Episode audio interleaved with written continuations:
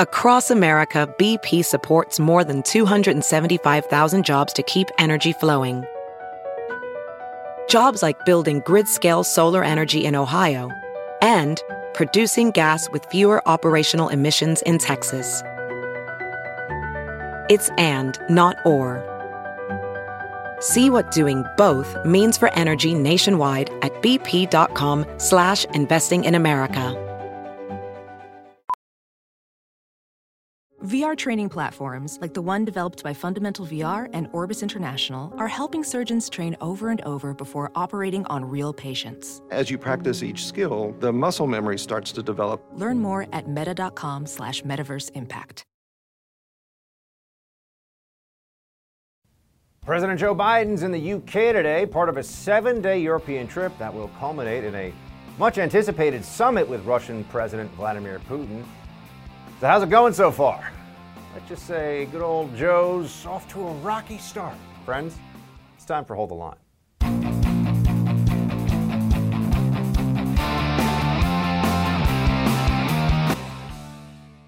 Welcome to Hold the Line. I'm Buck Sexton. What is the biggest threat to the United States right now?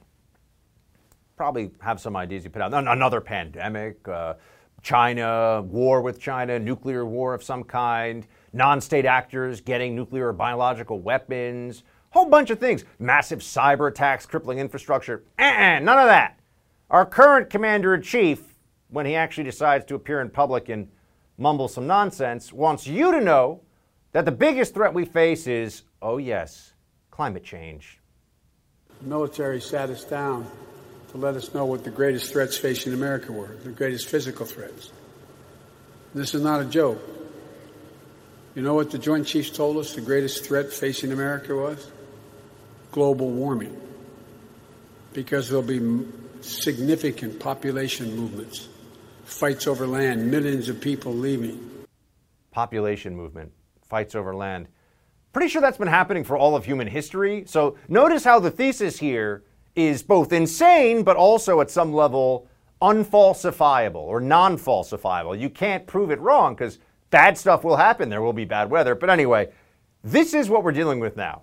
The Commander in Chief of the United States Armed Forces speaking to a room full of military, uh, military servicemen and women saying that we really got to be worried about climate change. And this is how he's launching his big tour on the global stage, going to see the G7 and our allies in the UK. Oh, how's the whole UK thing going, by the way? Not so well. You may recall that Biden referred to Boris Johnson, the UK Prime Minister, as the spiritual and uh, you know psychological equivalent, something like that, of Donald Trump. So he took a shot at him. And look, I know they're politicians; they probably let that go. But a bigger issue was that Biden was upset as well over the Brexit process possibly messing up some of the Northern, Northern Ireland uh, peace negotiations and talks. And there was a démarche, which is supposed to be res- reserved for very tense moments in diplomacy, that was allegedly going to be given to uh, Boris Johnson's people. The White House walked this all back today, said, oh, no, that's not happening. I promise that's not happening. And uh, we don't believe them. But I mean, I'm sure it was going to happen. But let's just skip past that for a moment here because, okay, the UK, we're still going to be friends. They're like our cousins across the pond. No big deal. What about Russia? That's a major challenge. That, that, that's a place uh, that we have to be very worried about, right? What is Joe Biden going to do when he talks to Putin? Well, here's what he said. Play two. This is my first overseas trip as President of the United States. I'm heading to the G7, then to the NATO ministerial, and then to meet with Mr. Putin to let him know what I want him to know.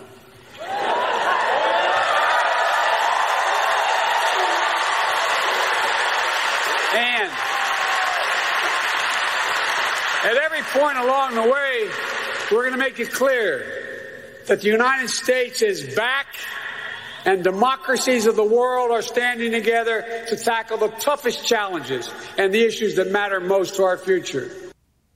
You know, we're going to do the big things with the stuff and all the places with the people. No joke. And this guy, he just says nothing. He has no ideas. He's just a vessel for the, the giving of meaningless speeches written by people around him who are actually just trying to make sure that he doesn't go off script and start saying absurd things to create another mess that they're going to have to clean up. It's already been a tough week for Democrats given how things have gone for Kamala Harris in Guatemala and Mexico. So they're hoping things stay a little bit more stage managed, if you will, with Biden traveling around Europe. But notice he says he's going to tell Putin what he wants him to know. What would that be exactly? Well, he wants him to know that we're going to stand up to the threat to democracy, the most overused phrase by Democrats in the English language right now. Everything is a threat to democracy. You believe in voter ID, that's a threat to democracy. You believe in the right to bear arms, that's a threat to democracy. You think you should have free speech rights? Threat to democracy. But anyway, here's Joe Biden telling uh, us that he's going to really stand up strong to Putin. Sure, he is. Play it. But I've been clear. The United States will respond in a robust and meaningful way when the Russian government engages in harmful activities. We've already demonstrated that. I'm going to communicate that there are consequences for violating, for violating the sovereignty of democracies in the United States and Europe and elsewhere. Like, like what? And what exactly is he talking about here? And you also had the White House press secretary today, Jen Psaki, saying that it's not going to be confrontational with Putin.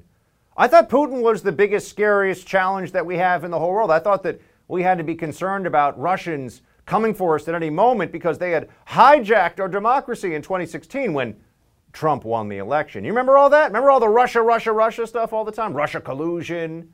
Oh, there's going to be severe consequences. Turns out Russia gets a pipeline, if you've seen the news recently, but not the, we, don't, we don't get one here. No Keystone, no Keystone XL pipeline, but Putin gets his pipeline. That's fine. So I'm sure that he's really scared about whatever mumbling nonsense Joe Biden's going to throw his way. But you know what is pretty disconcerting, what actually does have me a bit on edge? What's really happening here in America? While Joe Biden's running around playing uh, great leader on the world stage, you know, we're just hoping he remembers where he is. Uh, we at home have some real challenges to deal with. Wall Street Journal today on inflation. Starting to feel like those Carter years all over again, folks. The U.S. economy's rebound from the pandemic is driving the biggest surge in inflation in nearly 13 years, with consumer prices rising in May by 5% from a year ago. So you've got the largest increase for the core price index since 1992. Big jumps in inflation. How could anyone say this is unexpected, this is surprising? They're spending trillions and trillions of dollars on top of the trillions already spent due to getting us through the pandemic emergency, which was made, of course, much worse than it needed to be economically by the stupid lockdowns and mandates and all the rest of it that people like Biden were demanding and now continue to enforce, although it is loosening, thankfully, across the country. Uh, we got problems here at home. You'll notice Joe Biden's out there in Europe. What's going to come of this trip? Nothing. They're going to have some press release from the State Department about blah, blah, blah, bilateral, multilateral. It's not going to mean anything. And Kamala Harris, is she fixing the border? No. What she found out is that Guatemala is like, yeah, uh, we're, we're not about to make this problem go away, the Guatemalan government. So sorry. What a, what a mess. What a waste, it seems. People are going to have to figure it out for themselves. This team in this White House, they just they're just not very good at this. The whole governing thing. They're good at social justice and Marxism, but they're not really good at making things better for Americans. All right. The fight against critical race theory in American schools continues with a survivor of Maoist China in uh, Virginia comparing critical race theory to the Cultural Revolution. We'll have that video for you when we come back.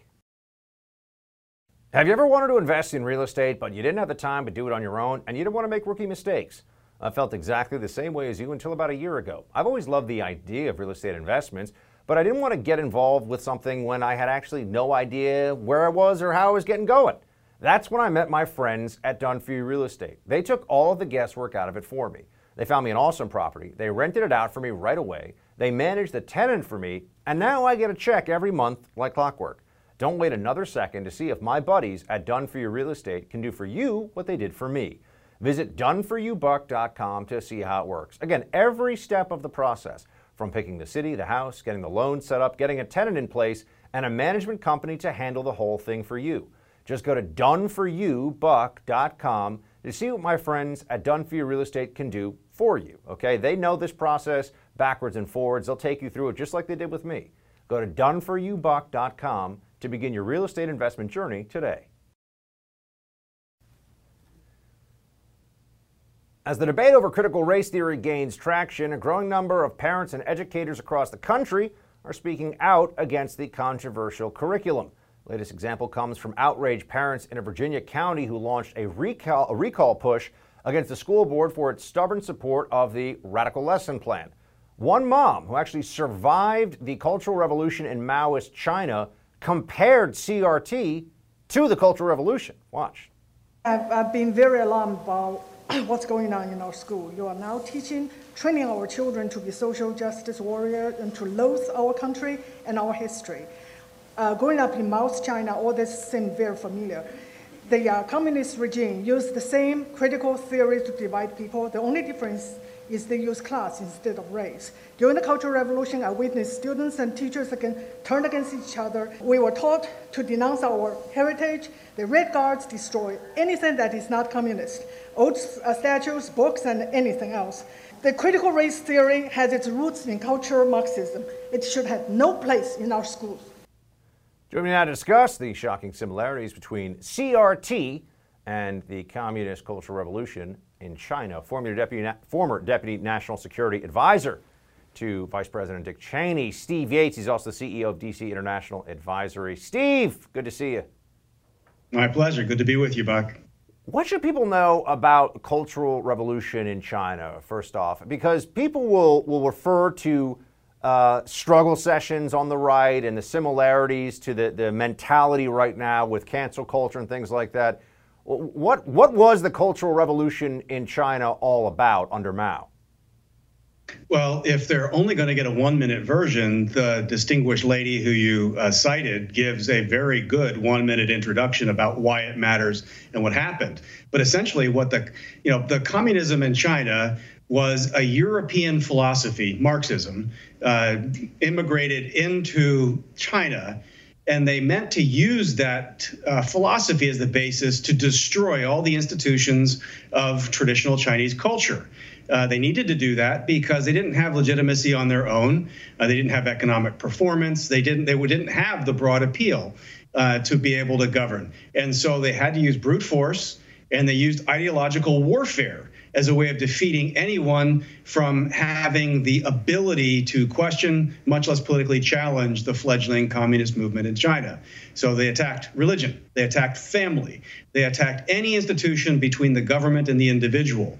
Uh, and these Red Guards she referred to would be the equivalent of today's Antifa or BLM uh, protesters or rioters that want to disrupt people in their normal course of life and try to shame them for just being who they are. And uh, so that is, I think, where the clear parallels are. But the purpose of it in China was to destroy the old and impose a new China. Literally, the word for China was Xinhua, New China. And that's what their news agency is called. What was what were some of the when you say destroy the, the four olds, right? I mean, what were some of the actual uh, that, that's what they used to refer to in the, in the actual revolution. Uh, what were some of the institutions, the beliefs, the figures from history that the Cultural Revolution in China wanted to dispense with to bring about, as you said, the new China? No, there's feudalism. There was cap, there was uh, Confucianism, uh, notions of traditional family. Uh, these, these were all the things that a lot of people would stereotypically praise Chinese culture for, and most Chinese people are very proud of that. And think of just a, a simple example of the destruction of this notion. In China, there used to be traditionally very large families. And in Chinese language, there are different words for an uncle on a mother's side or a father's side, older than your father, younger than your father, very complicated. But with the one child policy in place for a couple generations, not only are the institutions gone, but there's no longer Chinese people in the mainland that can say the words because there are no relevant concepts. They've completely destroyed the idea of broad based families with aunts and uncles and cousins and all of that. That's just one example. Religion is another, and you can go down the list. But it's all top down, the party to the person, total control, no intermediary. This mother in Virginia who said, talked about escaping the Maoist Cultural Revolution herself, uh, she was citing cancel culture in this country. And certainly we're seeing what that means to people's careers and reputations. But in Mao's China, what did it mean to become an enemy of the regime during that cultural revolution? And how did they pick who were the who were enemies? Well, in some ways, it was just random mobs that would do this. And they would, as she alluded to, they would appeal to young people to spy on and turn in their relatives, their parents. And then the red mob would come and take their business, take their property, hang signs on them, uh, sometimes stone them or beat them in the public square to death or to significant injury. Uh, I mean, this this was very very dangerous stuff. And so uh, we have had some examples of this in parts of the United States. Thank heaven it hasn't been as widespread as the Cultural Revolution was in China, but it literally brought the government and the economy and the culture of China to near death. And it was really the Nixon Kissinger outreach in 1971 72 that gave the breath of life back into the Chinese government because we thought we had a higher strategic purpose in countering the Soviet Union. But at that time, during the Cultural Revolution, China was near bankruptcy in every way, shape, or form. And it was through engagement with the West that we brought it back to life. I think it's important for everyone in this country to know that this really wasn't a long time ago. Uh, I wanted you to put into context right. for us. I mean, uh, Xi Jinping, the leader of China, was denounced publicly by his own mother during the Cultural Revolution. His father was a target of the Cultural Revolution after having been a communist in good standing, helping uh, Mao come to power. So, of course, just like with Stalin, you know, they, they eat they eat their own um, and, and end up destroying people that are closest to them. But here you have, I mean, the leader of China today, Steve, had to flee and I believe lived in a cave for a long period of time when he had to flee the, the Red Guards and the Cultural Revolution in China. So, how does China deal with it today? And, and how, how do they view this? And also, what's the warning you'd want to give us here about how we could fall into such a situation? Well, I think there are a couple of really important strategic points that need to be internalized. Number one, the Chinese people kind of internalized that the Cultural Revolution destroyed them, and they don't want to do that again. But they see the power of these devices uh, the Red Guard, the uh, sort of maniacal, weaponized use of information and name calling and attack of institutions. And what they've done is they've exported a lot of these means, and they see an ability to influence, especially the West. Uh, exploiting our freedom in order to make us weaker by the same means. So what they what they've done is they're protecting themselves, wrapping themselves in nationalism and their flag while exporting these toxic ways to make ourselves weaker. And Stephen, you know, the woman who had that soundbite, she was interviewed on Fox last night. She said that at 26 years old, she finally made it to the U.S. where she found freedom she had never been able to enjoy before. But she's clearly concerned we're losing some of those freedoms here. What do you say to folks who hear her words and are deeply concerned about what's going on here at home?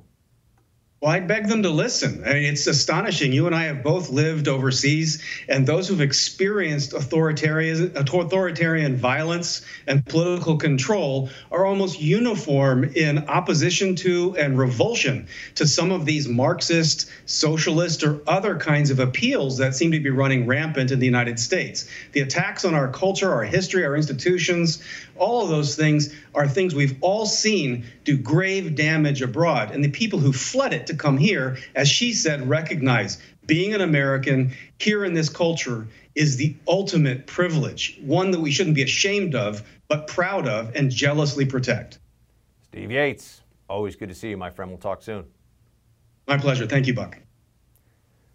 Congresswoman Ilhan Omar has been a consistent critic of Israel and U.S. foreign policy, but her latest comments have drawn a rebuke from even fellow Democrats. More on that with senior contributor to The Federalist, Ben Weingarten, when we come back.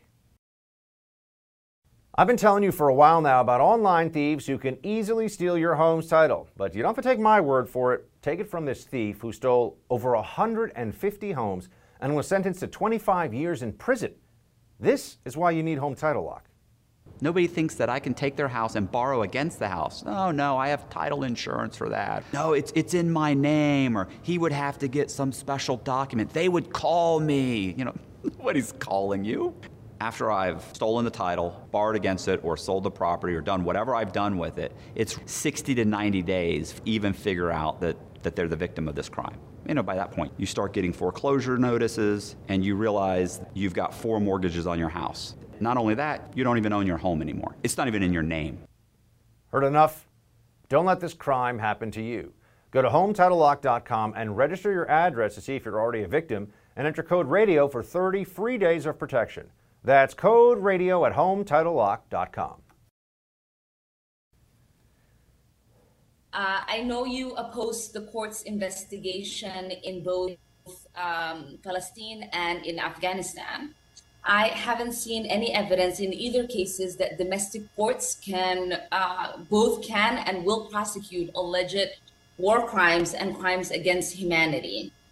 And I would emphasize that in Israel and Palestine, uh, this includes crimes committed by both the Israeli security forces and Hamas. In Afghanistan, it includes crimes committed by the Af- Afghan national government and the Taliban. Minnesota Congresswoman Ilhan Omar crediting the actions of Israel and the U.S. to those of Hamas and the Taliban, two organizations uh, that have been designated as terrorist groups. Although Omar has been a frequent critic of the U.S. and Israel, this time her comments have drawn a strong rebuke from members of her own party. In a statement, 12 of Omar's Democratic colleagues wrote, ignoring the differences between democracies governed by the rule of law and contemptible organizations that engage in terrorism at best discredits one's intended argument and at worst reflects deep seated prejudice. The United States and Israel are imperfect and, like all democracies, at times deserving of critique, but false equivalencies give cover to terrorist groups. So, are Democrats getting tired of Omar's act finally? Join me now is senior contributor at The Federalist and author of American Ingrate, Ilhan Omar and the progressive Islamist takeover of the Democratic Party, Ben Weingarten. Ben, we even got a book dealing with the subject matter here. Good to see you. Buck, it's always a pleasure. Thanks for having me. Um, can I just start with this? Is Ilhan Omar an anti Semite? She passes with flying colors the 3D test of anti Semitism, which was created by Natan Sharansky, a uh, minister of parliament in Israel uh, famed figure there who basically said that if you delegitimize Israel, you demonize Israel, and you hold it to a double standard, a standard that you do not hold other countries to, then you qualify as an anti Semite. And she has done each of those things throughout her career, before her career, and that her party only now, several years into her tenure as a member of the House, after she had served in the Minnesota State Assembly, before state legislator before that, and after they had caved to her blatantly anti Semitic remarks in the past. I think it's too little too late, but I do think that the party realizes that there are limits to what the American people will take in terms of the radicalism. So it starts with Ilhan Omar and it ends with things like critical race theory at the local level and beyond. I think that they realize there are limits to what the American people will tolerate in terms of the anti Americanism, the America loathing, America last view of this country. Omar clarified her statement after this created a bit of a furor. She, uh, she put this out on Monday. I asked Secretary of State Antony Blinken about ongoing international criminal court investigations. To be clear, the conversation was about accountability for specific incidents regarding those ICC cases, not a moral comparison between Hamas and the Taliban and the U.S. and Israel. I was in no way equating terrorist organizations with democratic countries with well established judicial systems do you buy it? Do you think this is a an honest uh, clarification or even walkback, or is she just trying to turn the heat down a little bit because she went a little far this time?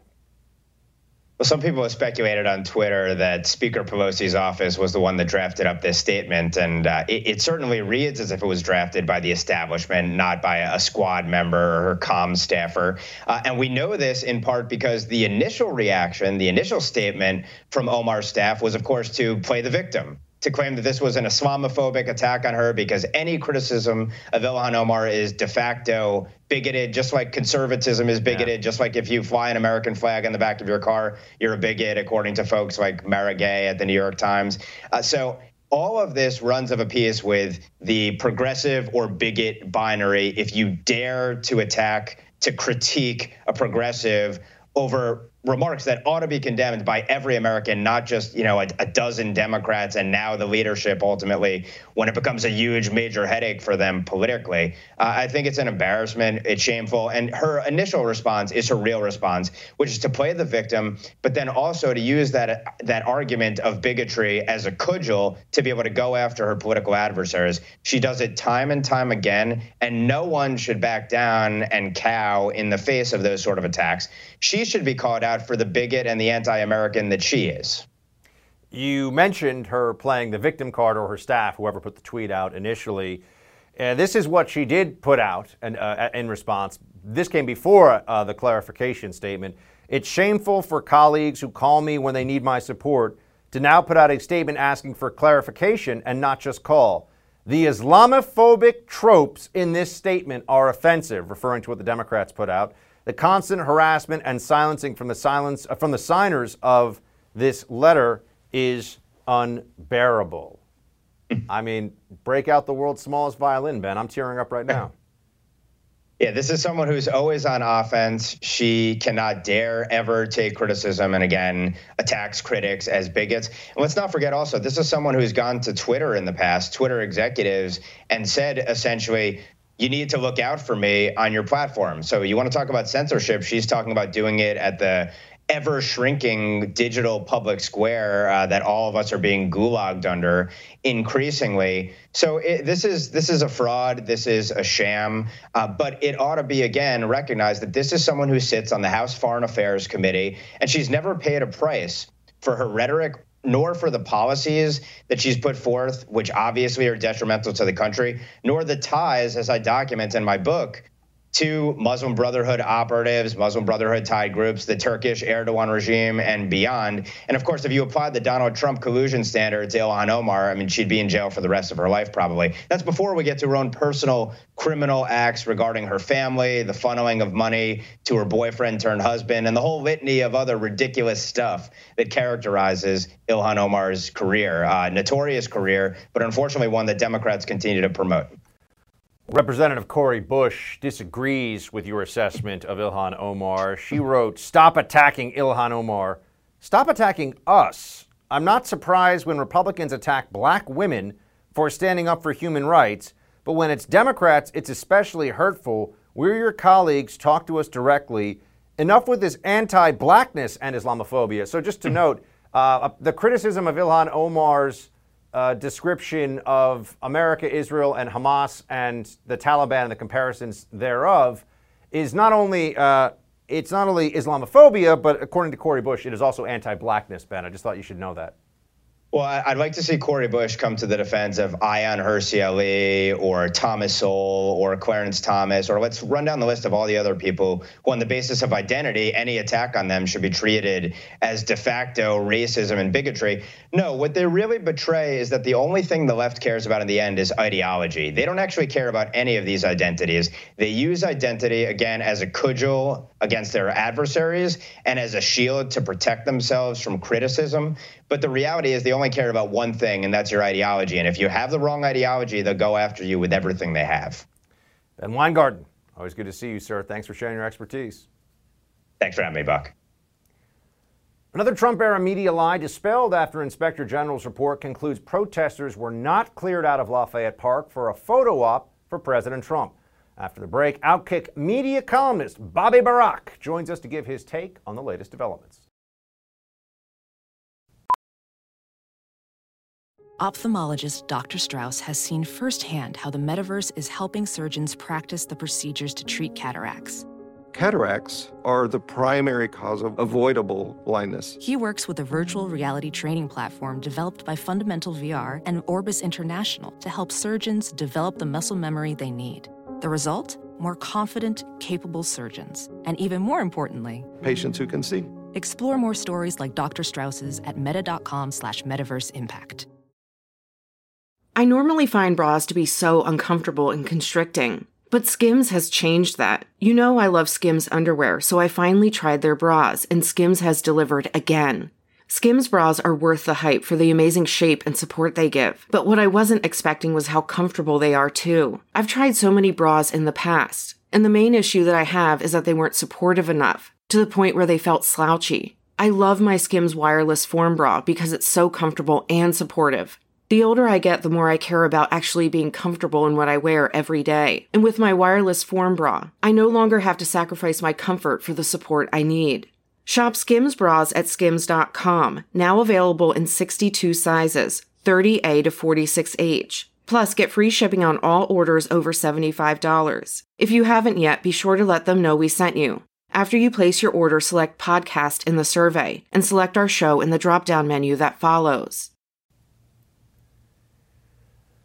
The infamous photo op in Lafayette Park, one of the big controversies of President Trump's final year in office, or at least that's what the media told us. Let's take a trip down memory lane, shall we? On June 1st of 2020, NPR put out a report saying peaceful protesters tear gas to clear way for Trump church photo op. And the rest of the MSM took the bait and ran with it New York Times wrote protesters dispersed with tear gas so Trump could pose at church. Washington Post inside the push to tear gas protesters ahead of a Trump photo op. And NBC News police gas George Floyd protest despite proof it's dangerous. It's time for a ban. So here's the problem with that. They lied to you again. A new investigation by the Interior Department's Inspector General debunks the media's narrative that police violently cleared protesters from Lafayette Park for Trump's photo shoot. Check it out. We did not find evidence that a potential presidential visit to the park or the St. John's Church influenced the park police's decision making or their deployment. Yes, so is there going to be any accountability for spreading baseless information in the uh, in the media, misinformation, really, lies? Don't hold your breath for it. Here with reaction to all this, Outkick media columnist and reporter, Mr. Bobby Burack. Bobby, good to see you. Buck, thanks for having me, man. So this one goes into a list with quite a few others, but what are you sensing from the reaction here so far, given that clearly they got this one very wrong and they made a lot of noise about it? But what's so fascinating about all this and all the media mistakes is this is the group that has zero tolerance for any mistakes. I mean, they don't provide context or willing to provide excuses for anybody. If you make a mistake, these vultures in the MSM, uh, whether it's CNN, New York Post, NPR, Washington Post, they're all the same. They don't give you any room. If you make a mistake, you're done for. They're going to crush you and crucify you until there's no end. But when they they make a mistake, whether it's the Wuhan lab, which is, I think, their biggest issue, they told us that we couldn't question the lab leak theory, which seems to be plausible, if not likely. They told us uh, Trump colluded with Russia, no evidence of that, but for four years, uh, we, we were told that was true. And now this latest one, and I just find this one so dishonest because, Buck, this report was dubious from the start. You had police officers and the patrol saying, wait a minute, we had this planned already. We were putting a fence in because just two days before, these protests got violent and people were injured. But no one was allowed to ask that. To Mollie Hemingway's credit from the Federalist, she was the only one to really question this in a public, effective way. But she was jumped at like some kind of QAnon conspiracy theorist saying, oh, she's just sticking up for Trump. She's trying to provide a different way for someone else to not vote for Joe Biden. That wasn't true. She was doing her job. She was being a journalist asking questions, which people like George Stephanopoulos, who reported and verified this, happened to not do and got wrong once again.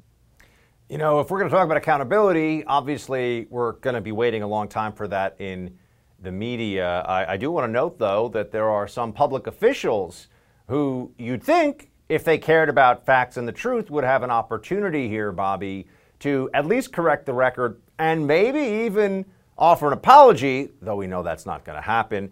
Kamala Harris, that's right, the vice president who just made such a mess of things on her trip.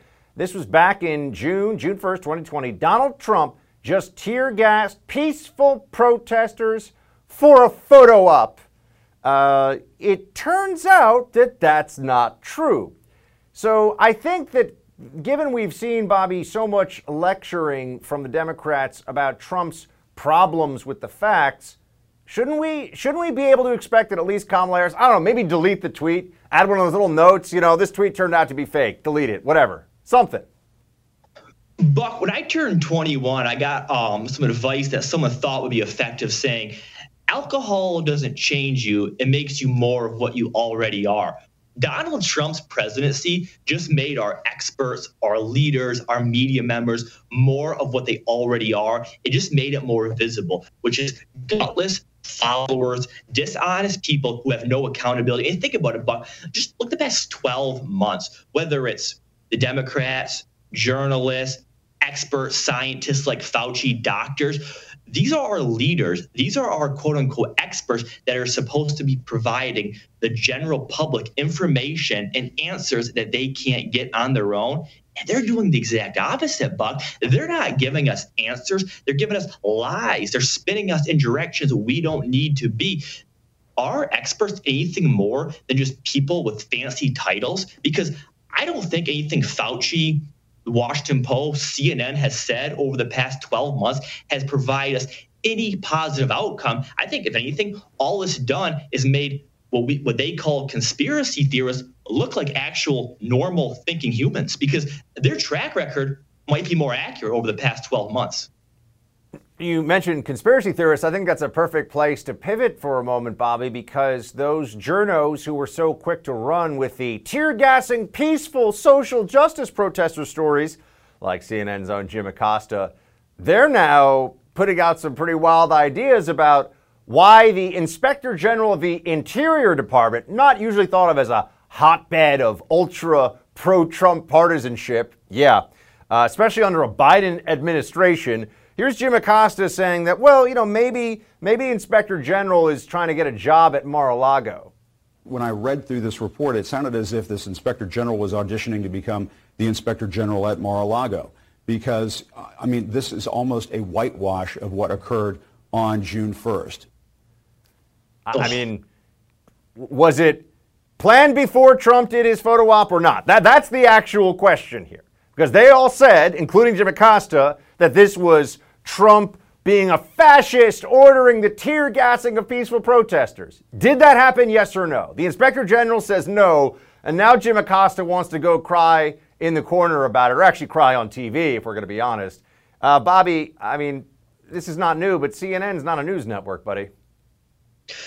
I mean, Buck, there's a lot of bad people in the media that are bad at their job, dishonest, Joy yeah, Reid. Rachel Maddow, Chris Cuomo. But you know, the more I think about it, is there anybody worse than Jim Acosta? Every Saturday at about 7 p.m., I check my phone and I see DMs people saying, Did you see what Jim Acosta just did on his new weekend show? I mean, this guy is just awful. He spent uh, Trump's entire presidency making theater out of every question he would ask Kayleigh McEnany. I just saw one a couple days ago of him saying, or yesterday uh, rather, um, would you guys use the tear gas again? I, I mean, this guy is a grandstanding fraud. He has zero credibility. Anybody that watches this guy, what are they taking away from? Because last I heard, last I knew, people still took what they heard from the media as information and news. I mean, you, you see him rail against people like Tucker Carlson, Alex Jones, all these guys that he calls a conspiracy theorist. What's the definition of what Jim Acosta's doing? I would love to know, Buck. I don't want to see it from public dictionaries that keep on changing words and meanings. I mean, last I heard, an anti-vaxxer, according to the dictionary, means someone that doesn't want the government to demand you get a vaccine. So I don't know. I don't know what you call Jim Acosta, but to me, conspiracy theorist makes a lot of sense. Bobby, good to see you. Thanks for joining. Anytime, man. After the break, Jeffrey Toobin, speaking of CNN, he's returned to that network, and the results were a little awkward. We've got video and quick hits. Are you ready for the next national disaster? If we've learned one thing recently, it's that the unthinkable can happen any day. The best way to ensure you survive is to prepare now with an emergency stockpile of food from My Patriot Supply. They're America's preparedness leader giving millions peace of mind for an uncertain future. But don't wait until it's too late. Act now before there's a stock market crash, more civil unrest, a natural disaster, another pandemic. My Patriot Supply has served millions of families for over a decade, earning 39,000 four and five star reviews. Their food is specially packaged to stay fresh and delicious for 25 years. And unlike other emergency foods, each meal provides 2,000 much needed calories when you need them most. If you act now, you'll save 25% on their four week emergency food kit. Just go to preparewiththefirst.com right now to save 25% on a valuable four week kit. That's preparewiththefirst.com. Again, preparewiththefirst. Jeffrey Toobin returns to CNN, and hundreds of billions of dollars in unemployment benefits were stolen, reportedly, from U.S. taxpayers. Quick hits, you know it. Let's get to it. Okay, so a lot of Zoom was happening over the pandemic, a lot of uh, Microsoft Teams, Skype, you know, these different video programs. People do a lot of work with them. They have conference calls on them, and it became a, a staple of pandemic life where folks were all using these to communicate with each other. Um, you got to know when they're on and when they're off, though. It's an important lesson for everyone, something to remind yourselves of here. CNN, longtime CNN analyst Jeffrey Toobin didn't learn that lesson, didn't figure out uh, how to make sure he was off a Zoom call, so to speak, a video call with colleagues at the New Yorker, and he was caught. Well, let's let them describe it to you at CNN because he's back today talking about it. I feel like we should address um, what's happened in the months since we've seen you, since some of our viewers may not know what has happened. So uh, I guess I'll recap. I'll do the honors. Help yourself. Okay. um, in October, you were on a Zoom call with your colleagues from the New Yorker magazine. Everyone took a break for several minutes, during which time you were caught masturbating on camera. Uh, you were subsequently fired from that job after 27 years of working there. And you, since then, have been on leave from CNN. Do I have all that right? Um, you got it all right. Sad to say you know, as he was coming back, I mean, he's not a mass murderer, right? I think people, blew this out of proportion a little bit. I mean, it's embarrassing. It's inappropriate, it was an accident. It's not like he was purposefully doing this. I, I feel like, you know, fi- firing him, really? Anyway, CNN had him on leave. He was gone for seven months or so. He said it was a really, uh, you know, do I think that Jeffrey Toobin's the kind of guy, would he stick up for a conservative? who got caught in a similar situation? Would he would he even try to mitigate a little bit some of the public um, uh, outrage about this on someone? Probably not. He's not a, a, a well liked or, or well respected guy across the aisle at all. Um, but, you know, anyway, just remember, folks, important safety tip just make sure that Zoom is off if you're having special solo happy time. You know, just it's important to do. It's important to do. Otherwise, your colleagues see it and it becomes a national news story. Axios had a report out today. I just want to read this to you. Criminals may have stolen as much as half. Oh, here you go. Half of the unemployment benefits the U.S. has been pumping out over the past year, according to some experts. Unemployment fraud during the pandemic could easily reach 400 billion according to some estimates, and the bulk of the money likely ended up in the hands of foreign crime syndicates, making this not just theft, but a matter of national security. Very possible here. I'm sure we're going to find out that a stunning, a simply mind blowing amount of taxpayer cash under the guise, or under the intent, I should say, not the guise, under the intent of trying to get into people's hands to help them was uh, misappropriated, stolen stolen by all kinds of folks. And there have been some stories about this you've seen where someone bought a, brand new Lamborghini with uh, PPP funds, or you're going to find there's a lot more of this, and it's going to be a lot of money when all said and done. And you know, this is why everything's getting more expensive. Just the government's got the money gun going and spraying spraying that digital cash all over the place. Uh, there was, uh, well, here, here we go. I- India uh, I was going to talk about hydroxychloroquine. We'll talk about India first. People have not received a COVID vaccine in India are being forced to wear public identifiers by police. A pamphlet attached to their shirts, which contains a skull sign and the phrase, stay away from me. Um, this is really disheartening to see uh, that in any country, anywhere around the world, I mean, India is a very large, it's a billion person multi confessional democracy. It is a natural ally of the United States in so many ways. And to see a country, a great, a great nation like India, do this to its people for a virus with a 99.8% or 99.9% survival rate. And uh, it just goes to show you what happens when people get scared and when there's fear. Fauciism spreads all over the world and something we have to fight against.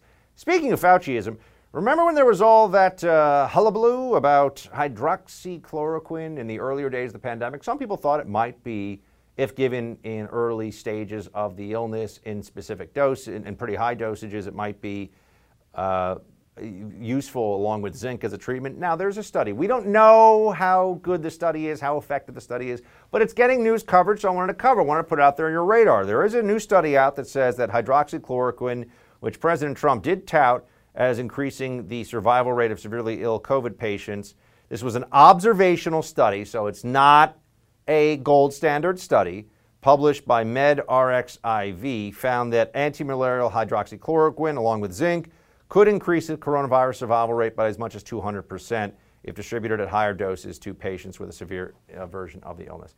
We're going to follow this. We're going to see if this actually pans out. It would be good news, and it would be very interesting news if it turned out to be true, but we just want to put it on your radar for now. We'll follow up with it later. That's it for tonight's Hold the Line. The No Spin News with Bill O'Reilly is up next. Shields high.